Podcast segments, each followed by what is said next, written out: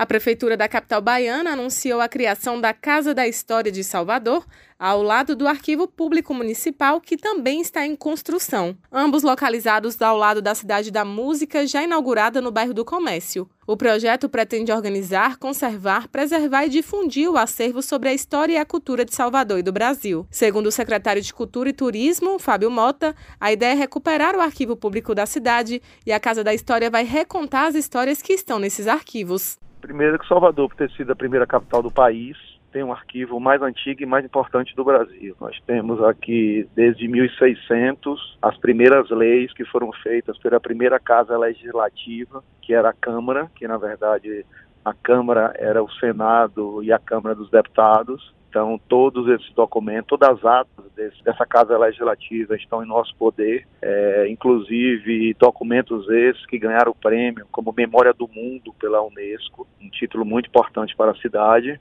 Então, nesse exato momento, a gente está recuperando todo o nosso arquivo público da cidade de Salvador e vamos também digitalizar o todo. Estou falando aí mais de 5 bilhões de páginas de arquivo. O arquivo público ganhará uma casa nova no comércio, ao lado da Cidade da Música, é, e no fundo do casarão onde está sendo construído a Casa da História, as casa, a Casa da História da cidade de Salvador, será feito o um novo prédio do Arquivo Público. No novo prédio do Arquivo Público, nós vamos ter todo o Arquivo Público da cidade. Na Casa das Histórias, vai retratar os documentos e as histórias que estão nos arquivos públicos. Então, a Casa das Histórias, ela vai contar as histórias que estão nos arquivos públicos através de um projeto de museologia. O secretário lembra que a comunidade pode ajudar a contar essa história, contribuindo com o um projeto de museologia. A gente abriu uma enquete aí, através do site Casa das Histórias, é, e você é permitido, a partir daí, aí nem só documentos, como também se manifestar sobre o projeto.